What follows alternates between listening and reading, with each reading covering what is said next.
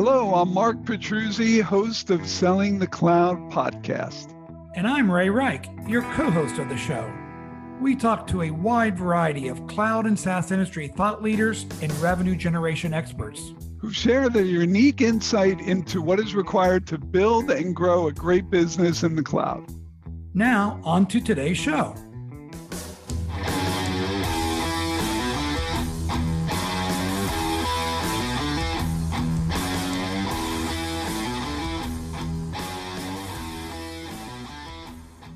Welcome to today's episode of the Selling the Cloud podcast. I'm your host, Ray Rike, and I'm joined by my co host, Mark Petruzzi. Hey, Mark. Hey, Ray. Hey, today, we are very fortunate to be joined by William Tyree, who's the Chief Marketing Officer at Revenue.io. Today, we'll be covering three main areas with William. First, the decision to rebrand a B2B cloud company. Second, the challenges to move from the rebranding strategy to the execution. And third, the measurements to measure the return on a rebranding initiative. William, please take a moment to give a brief background overview of your journey to becoming a guest on the Selling the Cloud podcast. Well, thanks. I'm honored to be here. I have been in B2B marketing for about 20 years. I started my career actually as a writer and a professor. And, you know, I had one of those committees that they give you when you're in academia and, you know, got stuck essentially editing a, a, linguistics journal. And it was through that digital transformation of that that I fell in love with tech and eventually found my journey into MarTech and landed here. So I'm still a writer at heart, very much. You know, I think content marketing is core for me but absolutely you know have loved you know meeting folks like you and i love especially how prevalent ai has become to everything that we all do in the RevOps movement itself. That's really where my passion lies today. Well, I'm coming from academia and, and being the, writing a linguistics journey to being the CMO of a leading B2B SaaS company. You are used to transformation. So let's get right into it. So the growth of the B2B SaaS and cloud industry is incredible over the last 10 years, from 5,000 companies a little over 10 years ago to over 40,000 B2B SaaS and cloud companies in 2021. And with that has come a lot of noise in the market. You know, with all this noise, especially around sales tech, and I think Gartner calls it the sales tech mayhem, right? It's hard sometimes to really stand out. So my first question to you is, was the rebranding of RingDNA to Revenue.io more about the external factors, or was it based upon the evolution of your own solution and more of a platform approach? You know, it was a blend really. I think, like you, we saw a few years ago tech convergence coming. I think that the line between sales tech, martech, and a lot of other solution categories are, are really blending. And so a couple years ago, we started taking our platform from really what was predominantly a go to market sales engagement platform to something much broader. And yet we still have this name, Ring DNA, that made everybody think of a sales dialer. So for us, we're, we're pleased that it seems like the market has kind of caught up to where we wanted to be, which is really addressing, you know, really a revenue leader, the emergence of a revenue leader. And then simultaneously, the old name just didn't fit anymore. Revenue.io seems like it's it's where the market is, it's where we are as a platform company. So, William, is this type of rebranding model, is this something that can be done on your own? Did you need to go find a branding partner in all this? How did you guys execute on that approach? You know, we are really lucky that we've got almost like an agency in house. We've got a phenomenal group of writers and product marketers, and we've got a great design team. So for us, we chose to do it in house. One, because we felt like we have the talent. But I think the other thing is that there aren't that many agencies out there that really understand, I think, revenue operations as a category or the market. So it seemed like it would have taken, you know, two or three times as long and been a lot harder to try to, you know, really do the education necessary to make it fair for an agency to, to be able to succeed. One of the things you mentioned was there's a real blending of MarTech and sales tech. It's really revenue tech today. And yeah. it's interesting, even with my company, RevOps Squared, which founded in 2008, over the last 12 to 24 months, I've seen an amazing momentum shift around revenue operations as a process, an organization, then revenue intelligence as a new concept, and mm-hmm. the platforms to really fuel that transformation from sales or marketing to revenue. So, my first question to you, William, about that is Did you, from your founding in 2012 to Ring DNA, now Revenue IO, always have the view of revenue technology, or did the market move with you, or did you move with the market? You know, I felt like the market actually caught up to what we were really wanting to do. Not many people know this, but our first product was actually not dialer, which is what we became known for. It was actually inbound call tracking for marketers. And it's something that some percentage of our customers use as an add-on. And you know, those marketing leaders are, are really happy with it. But we always really saw this idea that through software and through a lot of other alignment, revenue teams were collectively just going to become more and more aligned over time. And so, you know, we really tried to design a platform that would do that, even though there were times in our history where, you know, we put greater emphasis on maybe one thing or another thing. But I mean, what's your view? Do you feel like it's been kind of a, a gradual march to this moment, or do you feel like, you know, there were just really jarring moments that kind of shook things up and accelerated the whole movement? it's interesting. In my first enterprise software company before SaaS, I wanted to have an outbound lead generation organization that did all the outbound calling and emailing. And we called it telemarketing. And then within about three to four years, we started calling it business development and we then morphed to sales development. But I will tell you, William, when we were able to equip our sales development organizations with a sales engagement platform which automated the outbound process on a multi channel approach, which included dialing, email, and we all know about email cadences, and now, quite frankly, even social interaction.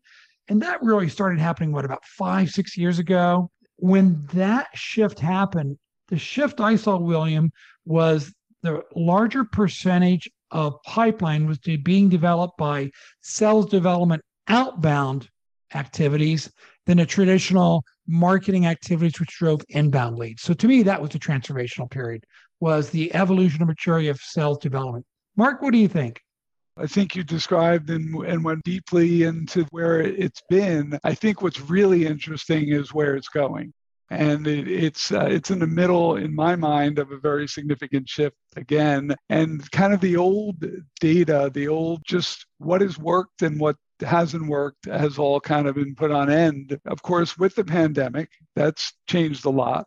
But I think it was systemic apart from the pandemic as well. And as we get back into normal lives and uh, normal economic activity, we're going to see that. So it kind of ties me to a question that I, would like to see and learn a little more about William's perspective on, and that is you you had the ultimate point solution right, with Ring DNA, but you now have this incredible platform as a company. So how do you how do you figure out and and try to forecast what's going to happen next with the market so that you have products that could really support your clients?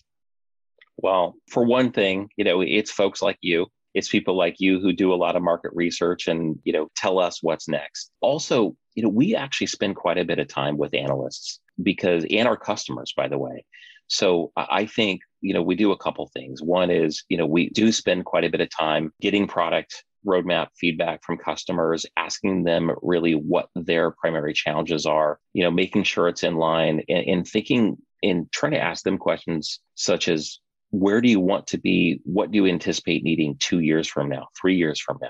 And the, we do the same thing with analysts. So I think part of it is just, you know, keeping your ear to the ground, but then also seeing, okay, you know, you can't boil the ocean. You can't do everything. So, you know, where do we really fit in there? And what, what should we really focus on and, and emphasize it? Because I know RevOps is a really big subject. You know, it can impact a lot of people, but I think everybody has lanes within that, right? And it's trying to figure out where you really shine. Let me ask about that, William, because with Revenue IO, you're focused on, of course, helping the efficiency of growing pipeline and growing revenue.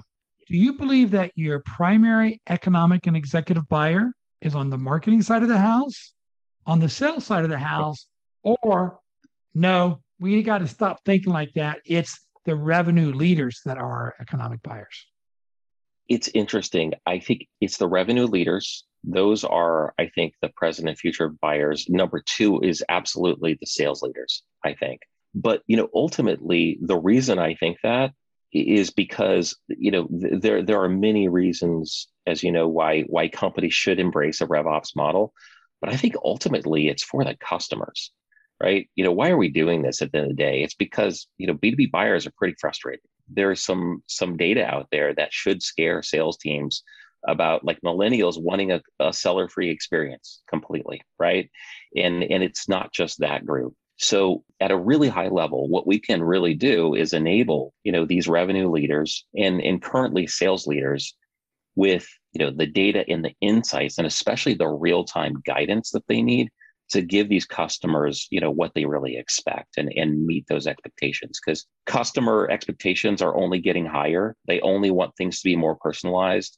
And they can't really do that unless they've got, you know, the real-time insights to deliver that experience. I'm going to move back to the rebranding because that was really the theme of today's show, William. Mm-hmm.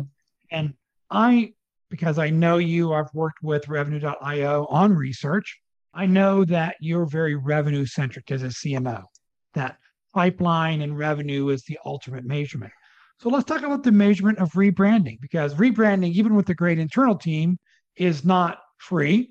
And right. there's some risk that goes with rebranding. So when you and the CEO and CFO are talking about investing in rebranding and all the work, I can't even imagine how much work it is. Did you also talk about how we're going to measure if this really is a positive for us over the near and long term? Yeah, it, it, it's a great question. And I think, like many B2B CMOs, you'll never hear me utter the word brand in a board meeting just because, you know, B2B investors just are not wired that way right? And so that's not my my typical orientation. But in this case, I think you know we had to go there, and I think our you know our board was very supportive that it really does make strategic sense, right? But you asked about the, the measurements. I think once we got to the point where we really knew, okay, this is going to be worth it. This is what we're doing. We did think, yeah, how will we measure this? And so we've got about 20 to 25 data points, which I know sounds like too many, but of things that we are measuring. So, for example, some of the things are things like that are normally like they're softer than the metrics that I usually do, but we are looking at things like social media impressions, downloads of materials, video views, rebrand video views, things like that. Because the one thing that you we know we need to do in B2B is make sure our target accounts know who we are. We're running pretty disciplined ABM model. And if your target accounts don't know who you are and what you stand for and what you know your positioning is, then you know you, your sales team isn't going to have a high win rate. So a lot of the things that I normally shun, like awareness metrics, are things that that we actually did put targets around. So we're looking at awareness metrics in PR, share of voice, social media impressions. We're also looking at open rates to specific cohorts in emails, for example, to our target customer accounts and our existing customers. And then the last thing, and then I'll shut up, is we're actually using our platform to get the messaging in front of our existing customers. Because as I think everybody can agree on, the customers that you have are your most valuable ones. And you want to make sure that they feel comfortable and are really excited about the things you're doing. So those are a few of them. Does that make sense? Yeah. So, William, so you mentioned 20 to 25 data points, and maybe that's too much. And my first reaction is maybe five years ago it was too much. It's not too much today because, yes, the, as, as humans, do we want to be looking at dashboards of five to seven data points because that's about as much as we can consume in any given time. But with the power of AI, the power of products like yours, you know, you can take 50, 75, 85, you know, data points and put it together and come up with executable decisions after that. So, you know, if you can elaborate a little more on, you know, kind of even how your your product and and how you even could leverage your own products internally to take in some of that data, to take in some of that information and let artificial intelligence do its thing. Yeah, well, that's a good point. Now, on this one, you know, our product does, or our platform does so much in terms of measuring and and and providing insights for teams, but it's definitely not oriented to measure a rebrand sure. for sure. So from that, there's a bit of separation. But yeah, we can certainly do all kinds of other things. No, for this, we're we're definitely using things like I'll I'll give one vendor a shout out here, the Shield app on LinkedIn, because you know, with yeah, that's just probably one of the best things we've found so far in terms of really measuring our audience and the engagement with it on, on that channel.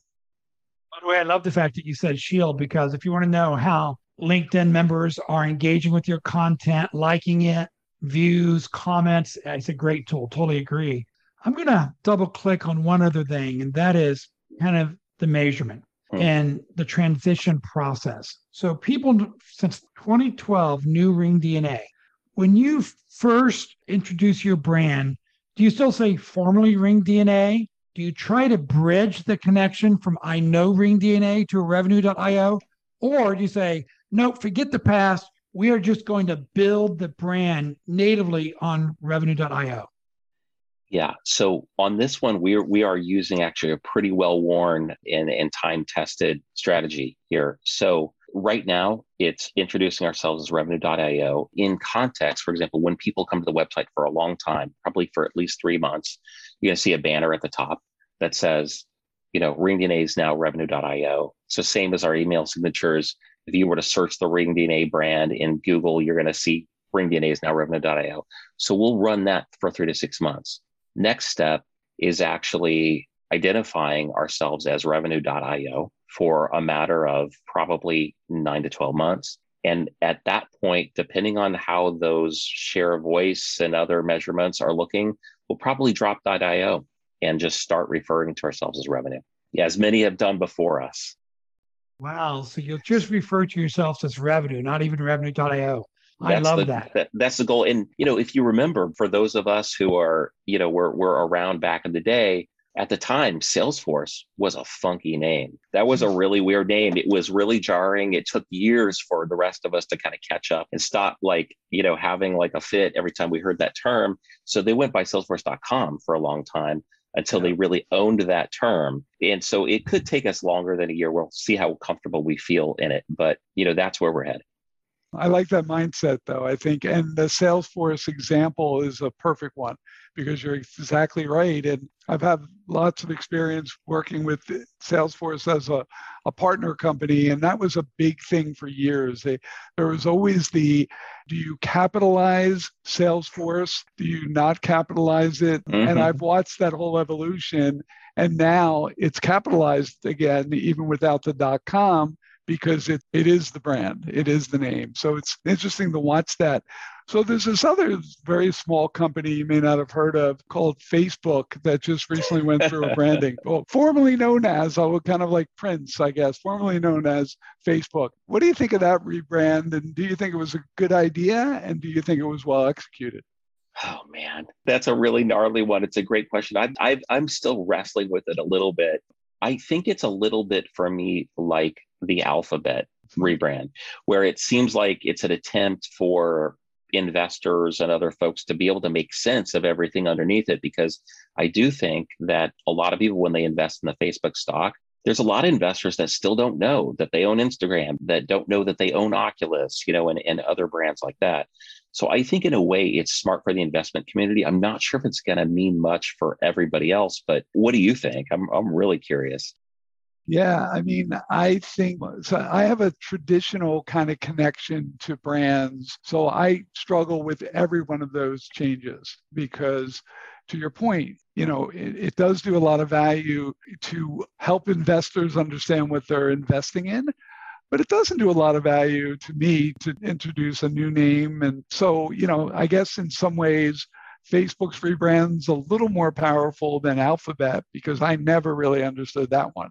You know, I get it. Alphabet, they do everything, all the letters of an alphabet. But, you know, so I, I, I would rather see companies invest in the power of their name and invest like you're thinking of in owning revenue and making that something that everyone, when they hear revenue, knows that it's your company. I, I like that better than the uh, changing a name just for the sake of it changing it. Now, another clarifying point your reason for changing the name is much more powerful in my mind because it shows that you're not a one trick pony. It really makes it clear what you're focused on. I don't think, and again, I gravitate back towards Google and Alphabet, I don't think they achieved any of that by changing their name you know, I've been thinking a lot about the Facebook thing, and I don't want to spend much more of this podcast on Facebook, but maybe it's because um, we're in the industry. But when I think about all the talk I've heard about metaverse over the last year or so, the Oculus acquisition, my question is is this not just trying to eliminate some of the negativity with the Facebook brand today that we're seeing out there, but really signaling where they're going over the next five to 10 years and that they're going to be a leader in this new virtual world of the metaverse. So I actually find it really intriguing. But let's double click back to revenue.io. Is that, is that okay? That sounds good, but that's a very good point. I will say I agree with that, and and I think it is a good signal for where they're going to go. But it'll it'll be really interesting to see you know how that's embraced. Well, let's hope that rebranding to revenue comes with a lot of revenue growth, right, William? Exactly, exactly. so, so there's a lot of people out there today. It's like, well, we've evolved our positioning over the last few years. We've evolved our product from a point solution to a platform with five, six different solutions within that platform. So, another question I have to you is if you're thinking about rebranding the company, does it have to come with a repositioning of the company, or is their brand just highlighting the position you already had? Yeah, you know, for us, the answer is yes. It's worth it to absolutely do all the repositioning. And, you know, for us, here's why. I think people know that, you know, we can still help you, of course, with your sales engagement. We still help you with your sales productivity, all that. But what we're really are doing for various roles is emphasizing, I think, where the market is going. And it's going toward, I, I think, the definitions of many things that we've known for the last decade or so, like sales enablement, for example is going to mean something really different and already means something really different for our customers. So sales enablement, it's still, you still need like an on-demand, of course, repository of collateral and, and whatnot, right, for your sellers. But for us, it's more about you know making sure that those sellers are being surfaced you know real-time insights that are going to help them in the moment even during conversations right and that the platform is really saying hey it sounds like you know the person you're talking to just mentioned your big competitor. Here's some talking points that you might want to have at your disposal. So really for us repositioning toward that idea of empowering sales teams with real-time guidance even though it's not everything that we do it really is like the probably the most exciting thing that we're doing that we're seeing the most adoption with. And really that's only possible if you're collecting data across all your revenue teams and, and you're really centralized so, William, you have been in the enviable position of being a CMO who has just executed on a rebranding.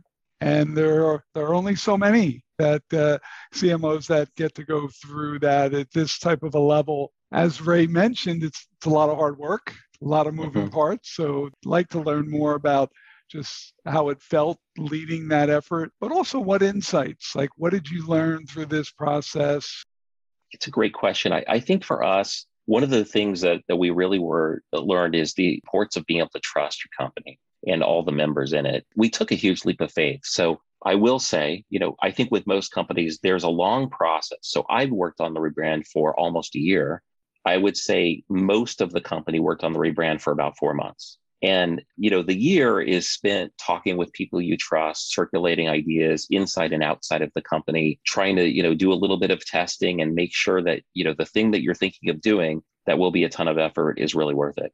But once you're at that decision where you can go to your entire company and make a really good case, that's the part that I think we did really right because a lot of companies don't do that. I've talked to so many people who were at a company that they literally did not know their positioning was changing, their name was changing until the night before. And to me, that's that's really hard. But I understand why people do it because if the word gets out that you're doing this, like it, it steals all your thunder. So that's why a lot of people keep it really close to the vest, or they hire an outside agency and they literally don't let anybody know except for maybe the board of investors and the executive team. But for us, it was just really important to read people in. So we read everybody in the company in, kind of swore them to a vow of silence but we also made them feel included in the project. We had, I think, one thing that we did right was it was a continuous loop of feedback as we were making decisions on some of the items throughout. So for me, trust and not surprising everybody internally was a really big thing. William, how far in advance did you let the employees know who weren't working on it? Was it four months? Was it eight months? It was four months yeah, it was four months. And, you know, there were some things that that we tried to keep close to the vest, you know, up to the last moment. Like, for example, we didn't release uh, backgrounds like this. or you know deliver t-shirts until you know almost the last moment but yeah it was really important because there's a lot of fear uncertainty and doubt that can come up in in all sectors of your business you know engineering is thinking like well what does this mean for us what do, what do we need to change uh, you know and you can't underestimate that fud mark i got to follow on with another question it's it's just burning in my mind and that is content marketing and content marketing assets have become so important over the last few years mm-hmm. william i have to ask a question you probably did an inventory of every marketing asset that you had mm-hmm. which were probably in the hundreds did it give you a chance to really prune some of those that just weren't getting engagement or you thought were just not very good today versus where they were two or three years ago? And what percentage of content marketing assets did you delete or eliminate? Yeah, that, it's a really good call. I would estimate that we pruned about 25 to 35% of all of our assets. And then my, I think probably another 50% of that that remain were areas where we did a significant change in messaging, in positioning, and, and so on and so forth. I think that's something that most marketers miss when they don't go through a rebranding. And by the way, go ask your salespeople, what do you think of this content? And they'll have a perspective, right? That yes. we don't do that pruning proactively. So now that you've done it with the rebrand, do you think this will be a more regular process at revenue.io where you evaluate assets on a annual or even more often basis? Yeah, and I think for us, you know, for better or for worse, we review we tend to review them pretty regularly. You know, I, I would say we have pretty close feedback loops with our, especially our sales team, and increasingly our customer success team. And so it's something where I, I'd say there's always some area of kind of looking in the mirror and, and asking ourselves whether you know using this particular piece makes any sense anymore or how it needs to be positioned but i don't know what's your thought do you feel like there's a frequency that's too much or or too little for that Boy, thank you for throwing that back. And since I don't have a good answer yet, Mark, what do you think? yes. So, I mean, my my opinion would be, you know, I, I think there is you have to figure out what your cadence is, and once you figure that out, I, I think it's good to make sure you look at these assets and and make sure they are where they need to be and where you want them to be moving forward. I have a little bit different perspective, I guess, William. I think that when we do the quarterly business reviews, right, and mm-hmm. often they're viewed as that's a sales thing. Mm-hmm. But I would actually try to look at what marketing assets were getting the most engagement and that the sales force actually said these are really valuable and these not so much. And we may not be able to update all of them on a quarterly basis, but if you go through that on a quarterly basis, at least once a year, you have pretty fresh content. So my recommendation is it's methodical. And on a quarterly business review, we look at how our content's being used, how it's engaging the target buyer, and let that drive the decisions. But unfortunately, William, we are coming up to the end of this episode. So the last question I have for you, and Mark kind of went there a little bit, having just went through this, if there was like a couple of the biggest lessons that you learned that you would say anybody considering this, make sure you do this or don't do that, what are those one to two that just rise to the top? Yeah, I think one is going back to where you started, which is, you know, have some target metrics in mind, right?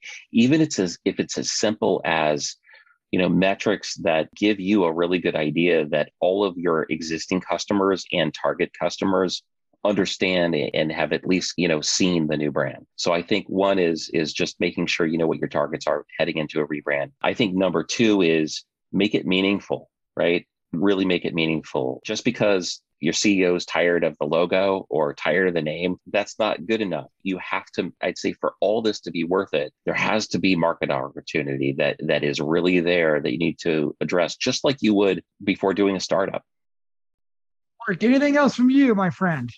Uh, no, I think that was well described. And I think that meaningful statement is key. Like, this isn't something you should consider lightly. It should be done in the same way that you know, starting a new company uh, or investing in a company with the same type of due diligence. And I know you did that, William, with, with your group. And I think it's going to pay you great dividends because of all that hard work you did up front.